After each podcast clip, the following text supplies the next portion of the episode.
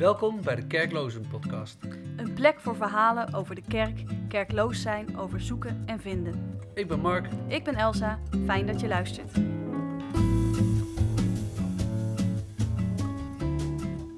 In deze aflevering spreken we met Gert Zomer over hoe hij als dominee zoekt naar een kerk zonder muren.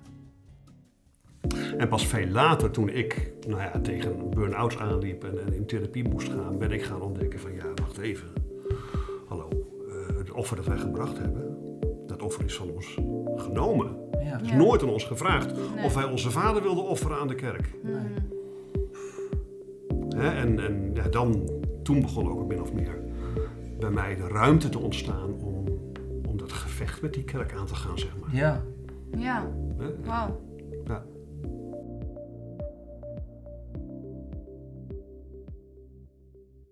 Hey Gert, welkom. Leuk dat je bent. Dank je. Fijn dat je wilde komen. Onze eerste vraag is altijd, vertel eens iets over jezelf. Wie je bent, wat je doet en waarom je in vredesnaam hier bent. Nou, daar heb je gelijk al heel wat minuten te pakken, denk ik. Ja. In een tweet. In een tweet? Nee. Dat gaat me niet lukken. De vraag alleen al was meer dan 140 tekens. Ja, precies. Ik ben Gert Zomer. 59 jaar bijna. Getrouwd. Ik heb 4 kinderen die allemaal de deur uit zijn. Getrouwd, samenwonend, een relatie hebben, studerend, werkend. 1 kleinkind.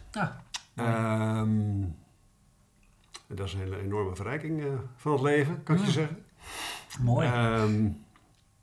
Ik ben, even kijken, bijna 33 jaar predikant in de vrijgemaakte kerken. Ik heb het hele land doorgezworven, van Vlissingen tot Benham en weer terug. En ik sta nu op een punt in mijn carrière. Ik heb nog, hoeveel heb ik nog te gaan? 8, 9 jaar, ik weet het niet precies. Dat wordt steeds meer. Dat wordt steeds meer, dus misschien wel 10. Maar ik sta nu op een punt dat ik denk van oké, het moet nu anders. Ik hou dit op deze manier niet vol. Dus ik ben op zoek naar een proberen om een andere invulling van mijn arbeidszame leven te creëren. Interessant. Ja. Heel spannend, ja. Want je bent nu dus officieel nog dominee. Ik ben officieel gewoon voor 80% in dienst van de kerk in Houten, is dat. Oh ja. Ik ben daar 3 jaar geleden begonnen, tegelijk met een... dus dat was dan part-time voor het eerst. 80%. Maar wat is 80%? Zeker voor een dominee. Ja. Maar daarnaast had ik 20% een baan in Amsterdam in een inloophuis voor dak- en thuislozen op de Mannen. En dat was ik gewoon een soort pastoraal gastheer, zeg maar. Ja. Maar dat moet ontzettend veel invloed hebben op jouw werk als predikant in Houten. Die ervaring in Amsterdam. Dat was fantastisch. Wow. He, dus dat was eigenlijk voor het eerst dat ik ervoer wat het is om met de poot in de modder te staan. Mm. Ja, en ook voor het eerst dat ik ervoer van in de kerk, jongens, daar zijn we allemaal wel... daar leven we allemaal wel in onze aangehakte tuintjes. Hè? Ja, het is allemaal goed voor elkaar. Een beetje een middenklasse kerk, zeg maar. En daar ontdekte ik van jongens, maar de antwoorden die wij in de kerk altijd aan elkaar geven... die voldoen niet altijd zo in het echte leven. Of het echte... Niet dat die aangehakte tuintjes geen echt leven zijn... Hè? Maar wat ook echt leven is. Ja. Maar voordat we inderdaad daar gelijk met 2 voeten in die modder gaan staan, zeg maar, hoe ben je uiteindelijk op dit punt gekomen? Ik bedoel, hoe is je opvoeding geweest? Wilde je altijd dominee worden? Is dat ontstaan? Dat is geen geleidelijke weg geweest. Ik kom uit een gezin van 10 kinderen. Ik had 3 zussen boven mij, dus ik was de 4e. En er kwamen weer 2 zussen onder mij, dus ik had allemaal meiden om me heen. Allemaal bekstukken, zeg maar. Ze vergeven me dat wel als ze hier naar luisteren. We hebben goed contact nog, gelukkig. Maar en dat gezin was echt ik noem dat maar een typisch vrijgemaakt kerkgezin. Waar de kerk centraal stond. Oké. Achteraf zeg ik van waar de kerk ook wel eens de plek van God innam. Of laat ik het zo, misschien moet ik het anders zeggen, waar de kerk voor God stond. Het had ook te maken met de plek die mijn vader in die kerk innam. Die was ook predikant. En waar was dat? Waar speelde zich dat af? Waar ben je geboren? Ik ben geboren in Spakenburg. Maar opgegroeid eigenlijk in de stad Groningen. Hm. Daar heb ik mijn kinderjaren doorgebracht. En mijn puberjaren heb ik in Zwolle doorgebracht. Oké. Okay. En dat speelt zich dus af in de 60er en 70er jaren. Nou, dat is in de geschiedenis van de vrijgemaakte kerken zijn natuurlijk hele roerige jaren geweest. Ja. En mijn vader stond daar middenin. Ja. Dus wat ik mij herinner is dat het eigenlijk altijd over de kerk en over kerkmensen ging. Als ik nu terugkijk, was het wel zo beheersend in ons gezinsleven dat het ook gewoon niet denkbaar was dat er voor mij een leven buiten die kerken was. Ja. Ja? Mensen vragen wel eens, waarom ben je dominee geworden als je er zo moeilijk in zit?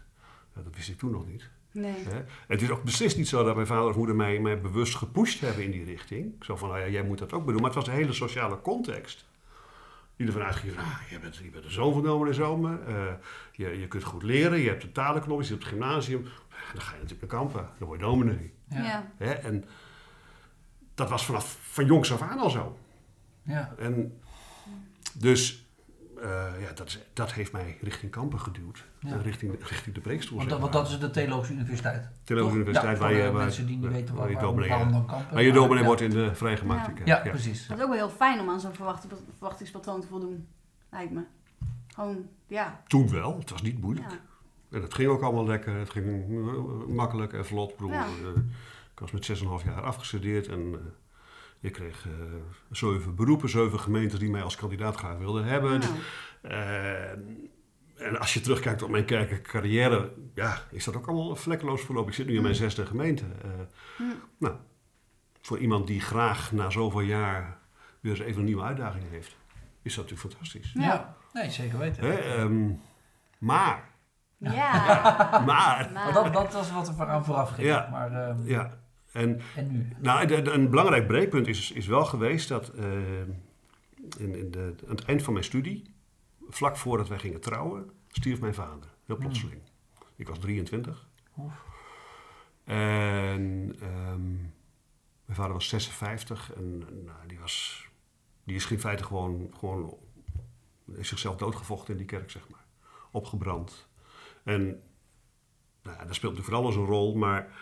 Een heel belangrijk moment was dat tijdens de begrafenisdienst, de voorganger in die dienst, een beetje theatraal haast. Er waren 1000 mensen in die kerk in Rijnsburg. Ja. Dus dat was echt een klap in de vrijgemaakte kerk, zeg maar. Dat bericht, toen het bericht doorkwam dat mijn vader was overleden. En die voorganger die bedankte ons toen als kinderen. Hij sprak ons speciaal aan van namens de kerken... wil ik jullie bedanken voor het offer dat jullie gebracht hebben. Oh, oef. Dat klinkt heel heftig. Nu, ja. Toen dacht ik van ja, gaaf. Hè? Ja. Ik dacht daar toen helemaal verder niet bij na van nee, dat zo was het. Hè? En ik was in zekere zin heel trots op mijn vader. Mm-hmm. Ja. Als dominee. Want ik had toen al wel iets van ja... je bent ongetwijfeld een hele goede dominee geweest. Maar ik heb je als vader wel eens gemist thuis. Ja. Ja? Ja. Dus dat zat al niet helemaal goed in mijn eigen ontwikkeling, zeg maar. En pas veel later, toen ik tegen burn-outs aanliep en in therapie moest gaan, ben ik gaan ontdekken van ja, wacht even. Hallo, het offer dat wij gebracht hebben, dat offer is van ons genomen. Ja. Het is nooit aan ons gevraagd of wij onze vader wilden offeren aan de kerk. Nee. Hè? En ja, toen begon ook min of meer... bij mij de ruimte te ontstaan om dat gevecht met die kerk aan te gaan, zeg maar. Ja. Ja. Wauw. Ja. Want volgens mij is dat vandaag offerfeest. Zit ik te denken. Dat okay, ging over een vader die zijn kind zou offeren. Ja. Dit is dan de andere weg. Ja. Ja. Kinderen die hun vader offeren. Ja, precies. Het is een raar ding. Ja, doe mij ook denken aan... Mijn opa is laatst overleden en in de begrafenisdienst ging het ook heel erg over... Nou, de liefde die hij voor de kerk had gehad, maar ook hoe hij eronder heeft geleden, zeg maar. Ja, het is ook wel een thema vaak, hè? Het lijden voor of onder de kerk, zeg maar. Ja. Dat werd dus ook aan jou zo gebracht, van jullie hebben onder geleden, maar het was voor een goed doel. Tenminste, het gaat om de kerk van Christus. Ja. Ja, ja, precies. Dat... Een soort martelaarschap of zo. Ja. Ik heb het later ook een collega van mijn generatie, ietsje ouder dan ik, wel eens horen zeggen van, in een van de interview het zal mij niet, maakt mij niet uit, ik weet niet precies hoe het zijn, het maakt mij niet uit hoe ik sterf, hoe ik aan mijn eind kom, als ik maar verteer in de dienst van de Heer. Dat is zo'n standaard uitdrukking eigenlijk. Ja. En, nou, dat was dus al toen ik min of meer afscheid had genomen van dat denken. Ja, ik ook dacht van, oh jongen. Je moest dus weten. Oh, ja. Wat doe je jezelf, wat doe je je kinderen, wat doe je je vrouw aan? Ja, ja. Je kan het nog redelijk mooi opvatten. Zeg maar, iemand die echt zijn leven geeft om, weet je wel. Dus er zit natuurlijk best iets. Ja. Er kan best iets moois in zitten, maar ja, het kan inderdaad ook ontzettend de verkeerde kant doorslaan. Ja. Nou, niet als dat in. Ja, dit was dan in dienst van de Heer, maar niet als dat betekent dat het in dienst van de kerk is. Nee. Want dat zijn verschillende dingen. Want de kerk is nooit een doel. Nee. Het is nooit het doel geweest van Jezus. Nee. Met alle mooie idealen en hoge verwachtingen van de kerk en hoe we als mensen dat vormgeven, zit er zoveel klein menselijk gedoe in. Ja. Heb ik nu geleerd om dat ook heel sterk te relativeren. Ja. Ja. Maar goed, in de lijn van die geschiedenis en sociologisch gezien kan ik me voorstellen dat ze toen, het was ook nog de tijd van de verzuiling min of meer, hè? Ja, ieder zijn eigen zuil en daar vecht je voor. Ja. En een beetje de nadagen daarvan, maar goed, het heeft in de vrijgemaakte kerk iets langer geduurd. Daar vecht je voor. Je gaat op de barricades. Ja. Ja. Dus ik kan het op die manier wel verklaren. Maar voor mij, en nu ik zoveel verder ben, heb ik er voor mezelf ook in die zin afstand van genomen dat het mijn leven niet meer beheerst. Nee. Dat verklaart ook waarom ik nu niet meer met wrok terugkijk of zo. Nee, ik plaats dat in de geschiedenis. Ja. En wij hebben nu onze weg te gaan. Ja. En wij leven in een tijd dat het allemaal niet meer zo helder en niet meer zo zeker en niet meer zo vast ligt. Ja. Ja. Zoek je weg maar. Ja. En dat is dan wel het mooie van, nou vind ik ook het mooie van jullie als met de kerklozen. Maar ook wel het mooie dat je ook wel, toch wel een beetje in het kerkelijk klimaat aan terugvinden bent. Dat er wat meer ruimte is. Kijk, ik noem mijzelf beslist niet kerkloos. Ik ben kritisch op het systeem. Ja. Maar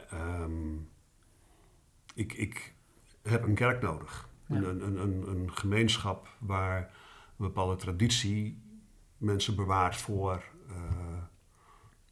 allerlei eenzijdigheden, zeg maar. Ja. Zo kijk ik tegenaan. Maar gewoon sowieso het woord gemeenschap vind ik ontzettend belangrijk in de kerk. Dus daarom zou ik niet zonder een kerk kunnen leven. Nee. Maar ik ben wel kritisch op het systeem en op de hele regelgeving en de manier van denken vaak. Ja, ja. De onaantastbaarheid ervan of zo misschien ook wel. Ja, een onaantastbaarheid, vanzelfsprekendheid. Ja, ja. Ik kwam van de week in een column van Stefan Akkerman. Daar ben ik wel een beetje fan van. In Trouw, toch? In Trouw, ja. Ja. Die hadden een Duitse komiek aan. En die zei van, wo alle dasselbe denken, wird nicht gedacht. Oh, ja. Wird nicht viel gedacht. Ja. Ja, dat... Nu moet jij vertalen, Mark. Jij kan op Duits. Ja, waar iedereen hetzelfde denkt, wordt niet veel nagedacht. Bij mijn dochter, en dat tekent ook wel een beetje de opvoeding, denk ik. Bij mijn dochter op de wc hangt een tegeltje met een spreuk. Dus dat is niet echt een bijbelse spreuk, denk ik. Maar wie altijd achter de kudde aansjouwt, loopt altijd door de modder. Mooi. Of de poep, of de stront, maar zoiets. Ja. Poot in de modder is niet zo gek. Dat is niet zo gek, maar door de poep lopen. Ja, nou. Maar, en dat tekent een beetje hoe mijn rol nu is en waar ik naar zoek. Dat ik zeg maar gedeeltelijk wel die kerk kan vasthouden, want op zich preken. Dat is wel echt mijn ding. He, dus een groep mensen meenemen met een inspirerend verhaal.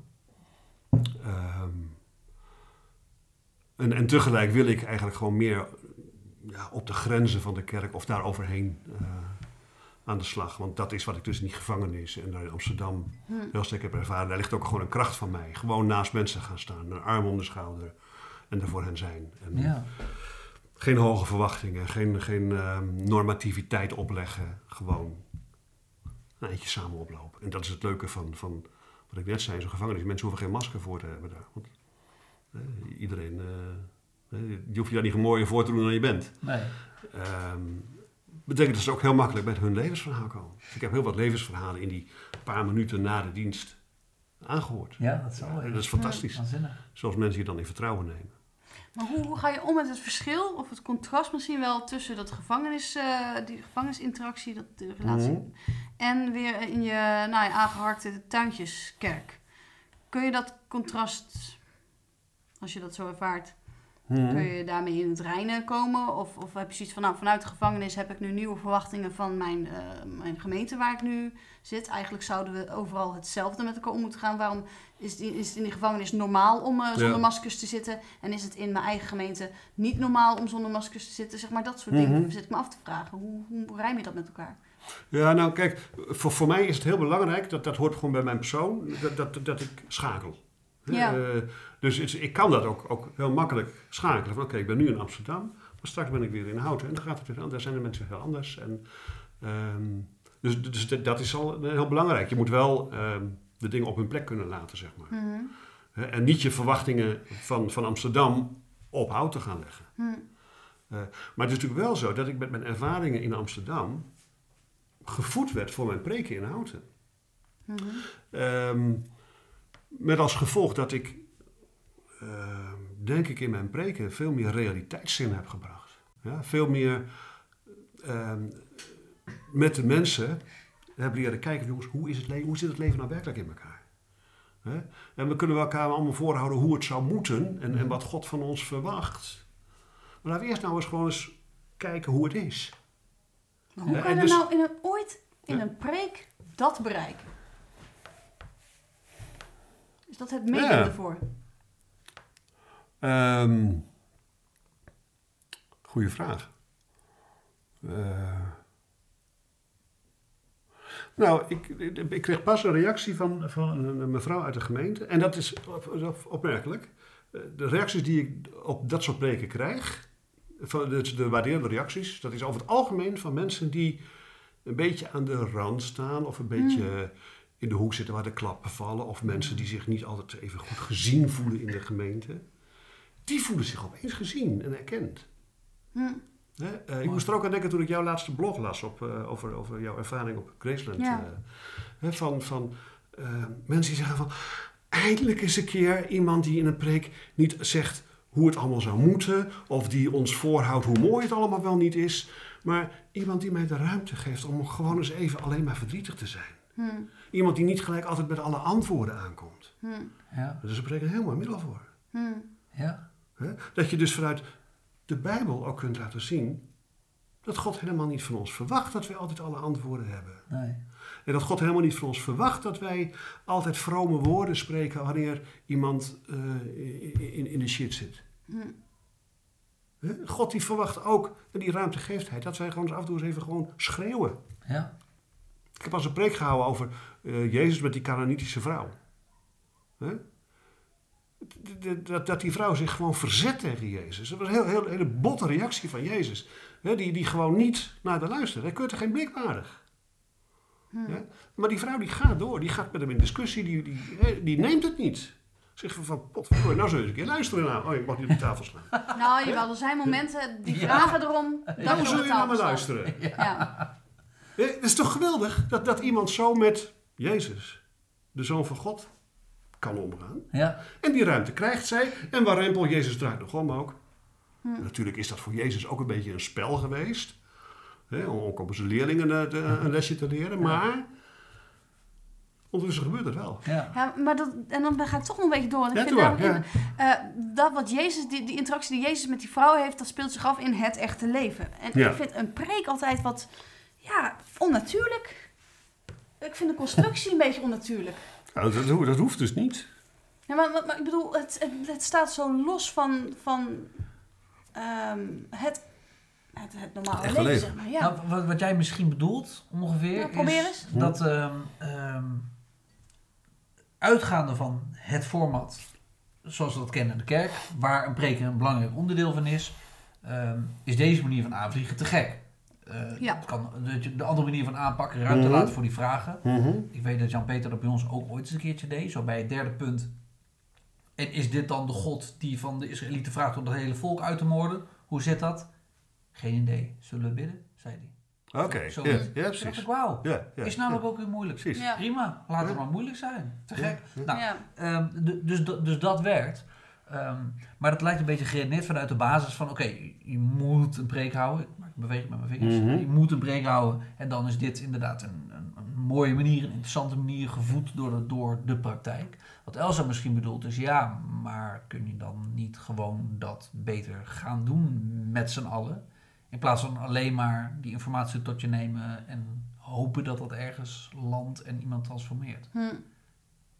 Ja, het een hoeft het ander niet uit te sluiten, denk ik. Nee. Het praktisch christendom, dat zullen wij met z'n allen vorm moeten gaan geven. Ja. Mm-hmm.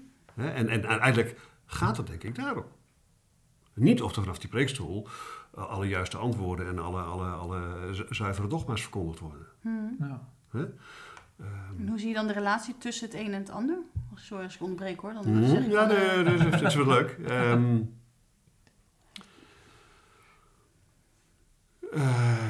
Ik zie een preek vooral als een inspirerend verhaal. Dat wat mensen ook motiveert, of wat mensen triggert. Een preek hoeft voor mij niet onthouden te worden. Je ziet mensen soms driftig schrijven in de kerk om alles te kunnen onthouden. Ja. Ja, maar dat is veel te veel een hoofdzaak. Ja. Als mensen dat willen doen, is dat prima. Ja, maar het gaat, denk ik, bij zo'n verhaal in die samenkomst van een gemeenschap van gelovigen... gaat het erom dat je daar een hart onder de riem gestoken krijgt. Dat je daar vandaan komt van, yes, het is gaaf om christen te zijn. Ga je mee? Ja. Ja. En ga je mee het echte leven in, maar dan... Dat heb je alleen maar als in die kerkdienst ook dat echte leven aanwezig is. Ja, precies, ja. En dat moet dan ook verteld worden. Maar ik snap, denk ik wel wat jij bedoelt. Ik heb het afgelopen jaar, en er was vaker zo'n periode gehad... dat ik veel in de kerk zat, veel preken aanhoorde. En ik moet helaas zeggen dat ik heel vaak heel verdrietig de kerk uitkwam. Waarom dan? Omdat... Het viel mij op bijvoorbeeld, het ging heel veel over het lijden en de ellende in de wereld en het is zo moeilijk. En, maar goed, je mag ook wel je vragen hebben, je mag ook wel je twijfels hebben. Nou, dan voel je hem al aankomen. Maar uiteindelijk moet je er wel op vertrouwen dat God enzovoort. Dus er wordt even wat, er wordt ruimte geboden aan mijn vragen en vervolgens wordt het direct allemaal dichtgesmeerd met een standaard verhaal. En dan denk ik, dat gaat zo over mij heen. Ja, te makkelijk. Daar heb ik niks aan. Nee. En wij zijn daar heel gevoelig voor geworden. Want wij hebben in ons gezin heel veel dingen meegemaakt. Heel veel problemen met gezondheid gehad. Mijn vrouw de laatste jaren ook heel veel. En die vindt het gewoon ontzettend moeilijk om met al haar vragen in het rijmen te komen. Dat kan ze gewoon niet. Nee. En als dan mensen tegen zeggen van ja, maar ze heeft bijvoorbeeld afgelopen voorjaar had ze maar op vakantie in Barcelona, hartstikke leuk, gezellig en pats, hartaanval, hartinfarct in het ziekenhuis. Zo, dikkie. Dat is, en nadat ze van alles al meegemaakt had, dus wij hadden het idee dat onze rugzak vol zat, maar blijkbaar nog niet. Nee, het voorvakje was nog leeg. Ja, voorvak, ja, ik weet het niet, maar er was blijkbaar iemand die dacht van daar kan nog wel iets mee ingestouwd worden. Ja. Maar dan wordt er tegen haar gezegd, en dat is allemaal met de beste bedoelingen. Natuurlijk. Oh ja, maar God was erbij hoor. Weet je wel? Ik vind, God was erbij, dat zal misschien wel, maar dan keek hij even zeker de andere kant op. Ja. Of hoe was hij er dan bij? Zo van, nou, kom maar op met die rugzak. Ja, precies. Dat zijn dan vragen die ik heb, maar waarvan ik het gevoel heb, ik mag ze op dat moment niet uiten. Nee. Ja, al helemaal niet als dominee.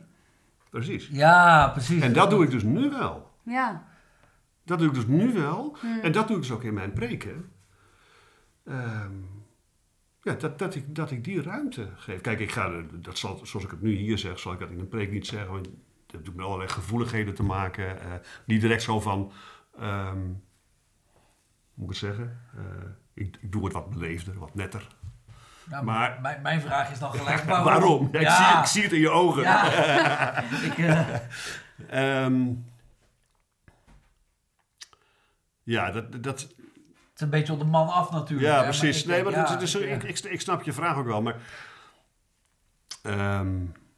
ik wil met allerlei gevoeligheden wel rekening blijven houden. Ik wil niet als een olifant door de porseleinkast heen lopen te stampen. Tuurlijk. Maar als ik... maar als ik echt mijn alle remmen loslaat, zeg maar. Dan komt dat eruit. Ja. Maar ik ben al heel blij als ik nu terugkrijg van diezelfde mevrouw waar ik het net over had. Die zegt van blijf alsjeblieft zo spreken. Laat je gevoel spreken. Ja, tuurlijk. Ja? Hmm. En dan raak je harten van mensen. Hmm. Als je ook met je eigen verhaal komt. Ja, dat toen ik terugkwam van mijn burn-out in juni, een paar preken gehouden waarin ik ook gewoon mijn eigen... ook verteld heb dat ik gewoon regelmatig het gevoel heb gehad van dat God niet bestaat. Ja. Nou, dan wordt het doodstil in de kerk. Ja. Maar dan merk je wel van ja, en nou heb ik het. Dan gebeurt er wat. Precies. Ja, weet je wat, ik zit erover na te denken. Maar het feit dat ik zo kritisch ben op die preek is niet omdat ik preek op zichzelf niet goed ding vind of zo, want dat is het, denk ik. Mm-hmm. Maar de... Het lijkt het ding te zijn van de kerk, zeg maar. Dat is waar je voor naar de kerk gaat. Ja. En dan denk ik, dat vind ik denk te veel op het bordje van een toch beperkt medium. Want inderdaad, ga vooral dat doen als je er goed in bent. En fantastisch. Mm-hmm. Maar als dat het is, dan heb ik daar moeite mee. Want ja, met alle respect, ik kijk via YouTube fantastische preken. Of ik luister een geweldige podcast. Mm-hmm. Voor mij is dat hetzelfde als op een stoel naar een dominee zitten luisteren. Is dat dan waarvoor je elke zondag naar de kerk gaat? Nee, weet je? En dus dat is de moeite die ik ermee heb. Van op zich denk ik fantastisch. Er zouden misschien dan wat meer bedieningen, laat ik maar een heel christelijk woord gebruiken. Maar je hebt er iemand die goed kan preken. En dan heb je ook nog iemand die een project runt. Zodat het allemaal even groot is, zeg maar. Ja. Nu is preken is het. En daar kruimelt nog wat omheen. En dat vind ik gewoon, denk ik, daar heb ik moeite mee. Zoals jij het formuleert, is het denk ik inderdaad het traditionele traditionele plek die je preek in een kerkelijke gemeente heeft. Het draait om de preek. Ja. Het gaat om het woord van God. En dat bedoelen ze, de preek die de dominee houdt. En daar wordt ontzettend veel aan opgehangen. Ja. Ik zie wel een ontwikkeling in het brede kerkelijke vlak, zeg maar, of terrein, dat er meer aandacht is voor wat gebeurt er door de week. Ja. Ik heb contact met een gemeente die dat ook nadrukkelijk zo gezegd heeft. Van oké, wij zijn een nieuw soort gemeente, een soort pionierskerk. Ja. En wij willen nadrukkelijk ons richten op mensen die van de kerk vervreemd zijn geraakt. Of die toch wel iets met God hebben of op zoek zijn naar God. En, maar het accent ligt bij ons niet op de zondagse kerkdiensten. Die hebben we wel. Mm-hmm. Maar het accent ligt, en dat is ons speerpunt, die groeigroep of huisgroep of hoe je het ook allemaal noemt. Want gewoon in je eigen straat, in je eigen buurt. Nou, wat jullie in Utrecht ook een beetje hadden. Ja. In je eigen buurt ben jij christen. Ja. En wat je daar als christenen samen hebt, dat heb je niet alleen maar voor je eigen clubje. Dat is gewoon open. Die grenzen vallen helemaal weg. Ja. Ja. Kijk, dat vind ik heel gaaf. Ja, zeker. Ja. En ik ben met je eens, dat zei ik net ook al, want daar ligt volgens mij de kern ook van wat Jezus bedoeld heeft. Ja. Zalig de zachtmoedigen, zalig de enzovoort. Vredestichters. Ja. Vredestichters. Ja, dat doe je toch daar in de straat? Ja, zeker. Huh? Zeker, ja. Dat is mooi. Ja. En, ik zei al, en jij hebt helemaal gelijk, preken is mijn ding, zei ik al, hè? Ja. Daar ligt ook een kracht van mij, denk ik. Ja, en dat is dus prima. Dat vind precies, maar misschien ook daarom wat te veel nadruk daarop legde in jouw ogen. Maar, weet je, dat snap ik als dat je passie is, zeg maar. Ja, en als dat goed kan. Ja. Maar het is, als je het over systeem hebt, dan is dat iets waar ik moeite mee heb met het systeem, zeg maar. Dat dan zo'n groot ding is. En er zijn volgens mij genoeg predikanten die, ik weet niet hoor, misschien zelfs onder lijden dat ze dat elke zondag moeten doen. Ik heb geen idee. Maar ik heb vroeger wel eens dingen meegemaakt dat ik dacht, die man die staat hier niet te shinen. Er gaat natuurlijk wel iets fout als je de aantallen ziet van predikanten die vastlopen of losgemaakt worden of hun tijd uitzitten of het gewoon niet redden.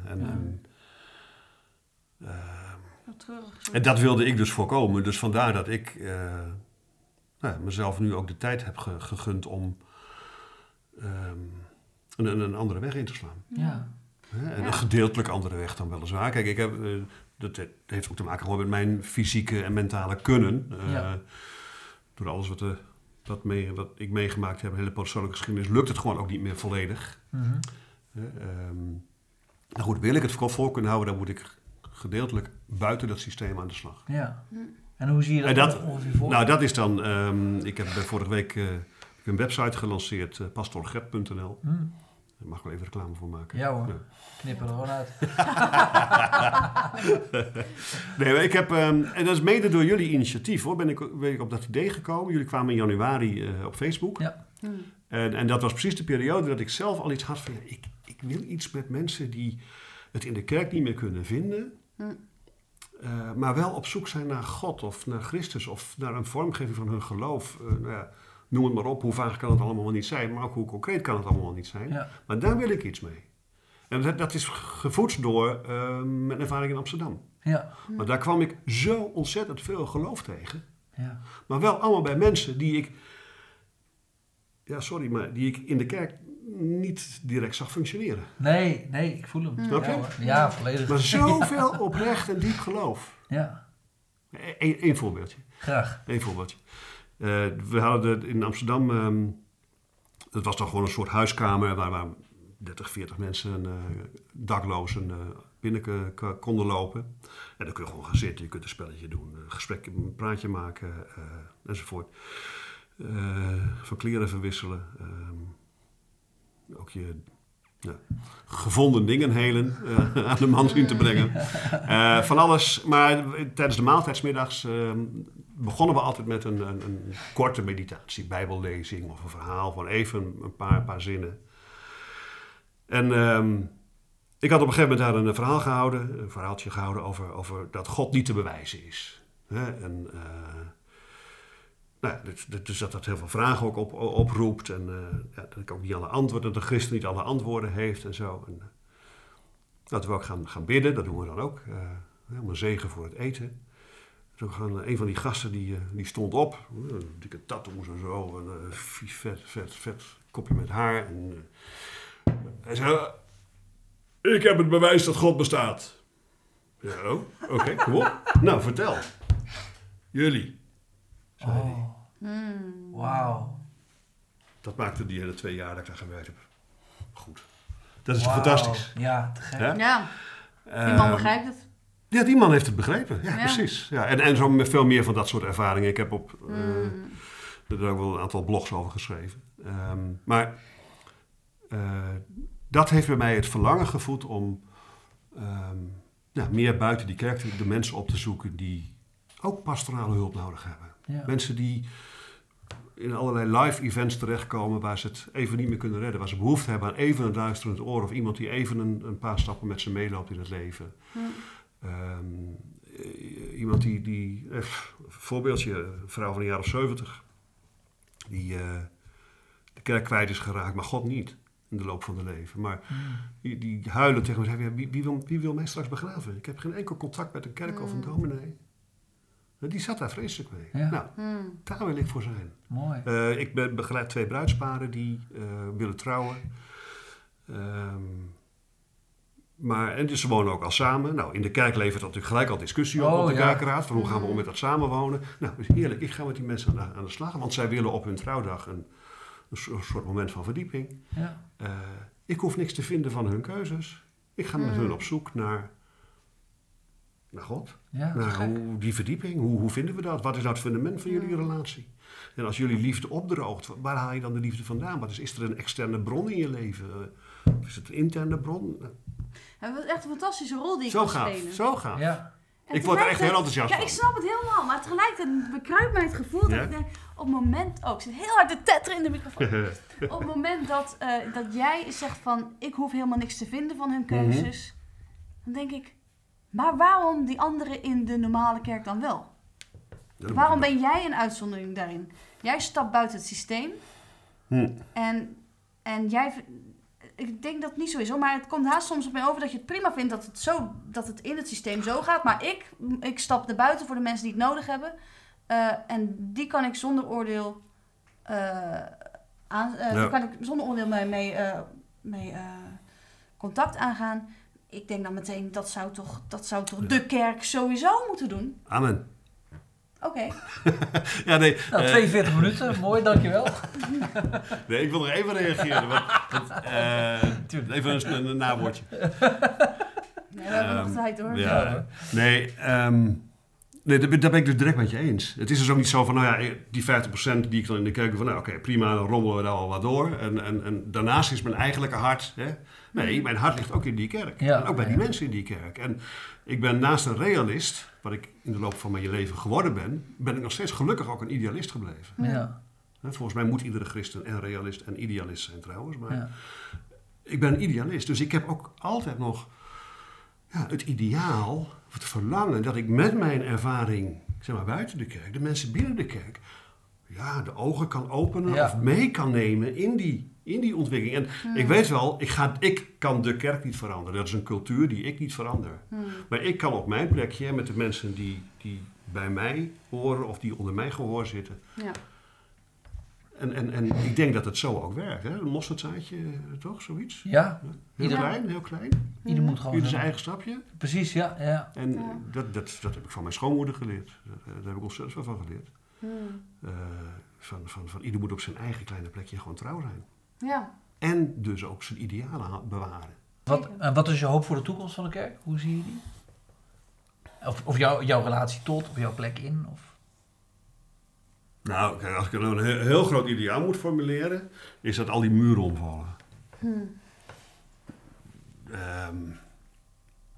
Ook als je dat historisch bekijkt. Er zijn dus voor elke kerkschuring is een heel verhaal te houden. En ook kun je allerlei rechtvaardigingen aanvoeren. Maar naar mijn idee hebben we die tijd gehad.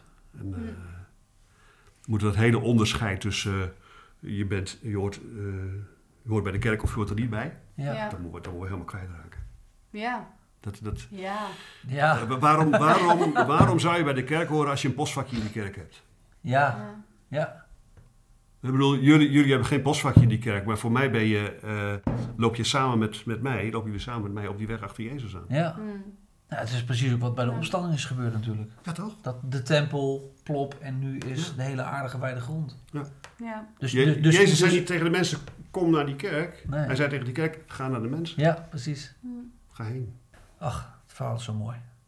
Ja, het is een heel gaaf verhaal. Ja. En mensen die nu denken van, maar dan wordt het allemaal heel vrijblijvend. Nou. Dan denk ik van, dan heb je het evangelie niet goed begrepen. Nee, precies. Ik vroeg me af, wat is jouw idee achter waarom mensen kerkloos worden? Waarom denk je dat? Ik denk dat de kerken ook voor een groot deel zelf debet zijn. Aan het feit dat ze juist door dat... debet, dat is zo'n schuldverhaal, hè? Ik wil niet een schuld ergens neerleggen, maar ik zie wel, laat ik het zo zeggen, ik zie in het toenemend aantal kerkloze christenen een onbetaalde rekening van de kerk ook. Dat de kerk niet voldoende heeft weten in te spelen op de veranderingen in de maatschappij, in de mens, in het denken van de mens. En dat mede daardoor heel veel mensen zijn afgehaakt. Ja. Het behouden van het oude en het uitsluiten van anderen. Ja, niet openstaan voor nieuwe, frisse ideeën. En dan heb ik het dus niet over, want heel veel mensen denken dat je het dan gelijk hebt over een band in de kerk. En dat de gemeenteleden opeens naar voren komen op de bijbellezing te doen en zo. Ja, dat vind ik allemaal zo marginaal. Maar ik heb het al veel meer over... Nou, gewoon echt radicaal openstaan voor andere ideeën. Voor andere vormen van kerk zijn. Hè? Wat jij nou net bijvoorbeeld zegt over van niet het accent op die kerkdiensten, maar veel meer op het christen zijn in de buurt waar je woont. Maar ik denk dat het ook daarin dan wel weer wat dieper gaat. Dat de kerk juist door de binding aan belijdenissen en zo. Ja. Ook mensen van zich vervreemd. Ja. He, dus misschien heeft de kerk ook gewoon niet de tools in handen om mensen van de 21e eeuw vast te houden. En misschien moet de kerk weer in elkaar ploffen. En soms ben ik wel eens bang hoor, dat gaat gebeuren. Dat er over een paar jaar gewoon een implosie plaatsvindt. Als blijkt dat er geen mensen meer zijn die van binnenuit die kerk kunnen dragen. Ja. Ja, nu worden dan bij ons in de kerken de vrouwen toegelaten tot het ambt. Nou, dan kunnen we nog weer even rekken. Ja. Dat er een aantal vrouwen nu opeens ook mee mogen verantwoordelijkheid dragen. Straks zijn de kinderen aan de beurt. Ja, maar waar zijn die kinderen dan? Zijn die er dan nog? Ja, goeie vraag. Ik denk dat de kerk te veel zich verschanst heeft achter de muren waarachter ze dacht veilig te zijn. Ja. En er nu tegenaan van, shit, het is er doorheen gecijpeld. Ja. Ja. Met een dijkdoorbraak, hè, die, als de dijk breekt, dan is het al lang het water eronder doorgelopen. Ja. Ja. Maar het is zo mooi wat dan daarachter ligt. Die zee. Ja. Ja. Alsjeblieft, laat het gebeuren. Ja, denk ik nou ja. Nou, dat is even leuk. Ik heb net een preek gemaakt vandaag voor aanstaande zondag, een startzondag, over Genesis 1. Nou, ga er maar aan staan. Toen kwam ik een uitleg van de Joodse rabbijnen tegen over de eerste letter van de Bijbel. Daar kun je een hele preek over houden. Ja. Bereshit bara, dus de beet. En als je die, dat kan ik nu natuurlijk hier niet voordoen, maar de beet, dat is een huisje. Een dak erboven, een muur in de rug, grond onder je voeten en open naar de toekomst. Dat is het verhaal van de schepping. Wow. Jongens, kom op. Prachtig. We gaan beginnen. Wat op uitloopt, let it go. Ja. Ja, prachtig. Te gek. Ja, nou, en mijn idee is dat geloven. Ja, oh ja, zeker. Ik bedoel, Abraham wordt geroepen. Waarheen dan? Ja, ga maar. En we zien wel. Ja.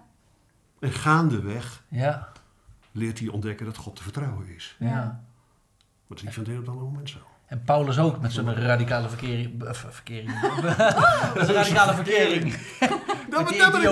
Wat was dat weer? Nee, met zijn radicale bekeringsverhaal, zoals dat dan wordt genoemd. Terwijl die ook gewoon, waarom vervolg je mij? Ja, wie ben je eigenlijk? Ik ben Jezus, ga naar die stad en wacht maar. Ja, hallo. Heel onduidelijk. Precies. Ja, zeg dan wat ik moet doen. Ga maar naar die stad. Ja, komt wel. Weet je wel. Ja. En doen. En hij is er best populair mee geworden. Dus dat betreft... Het heeft ook vijanden gemaakt. Ook dat. Dat is soms ook goed. Jij, hartstikke bedankt voor je tijd. Ik vond het een prachtig gesprek. Fijn om je hier te hebben. Ik vond het leuk. Ik wens jullie ook heel veel plezier ook met wat jullie mee bezig zijn. Maar dus ook heel veel zegen. Want, hier genieten we heel erg van. Dit vinden we tof. Dit is echt een voorrecht om met zoveel mooie mensen aan tafel te zitten. En dat is echt super gaaf. Ja. Ja. Maar ik vind jullie ook gewoon een mooi voorbeeld van waar we het net over hadden. Van, je begint ergens aan en je hebt geen idee waar je aan begint. Ja, het ontwikkelt zich. Van het een kom je in het ander. Ja. En moet je kijken hoe jullie nu bezig zijn. En hoe jullie bekend zijn. Hoe jullie verhaal aansluit. Ja. Cool, thanks. Dankjewel. PastorGert.nl. Meer daarover te lezen. Welkom. Cool. Dankjewel. Doei.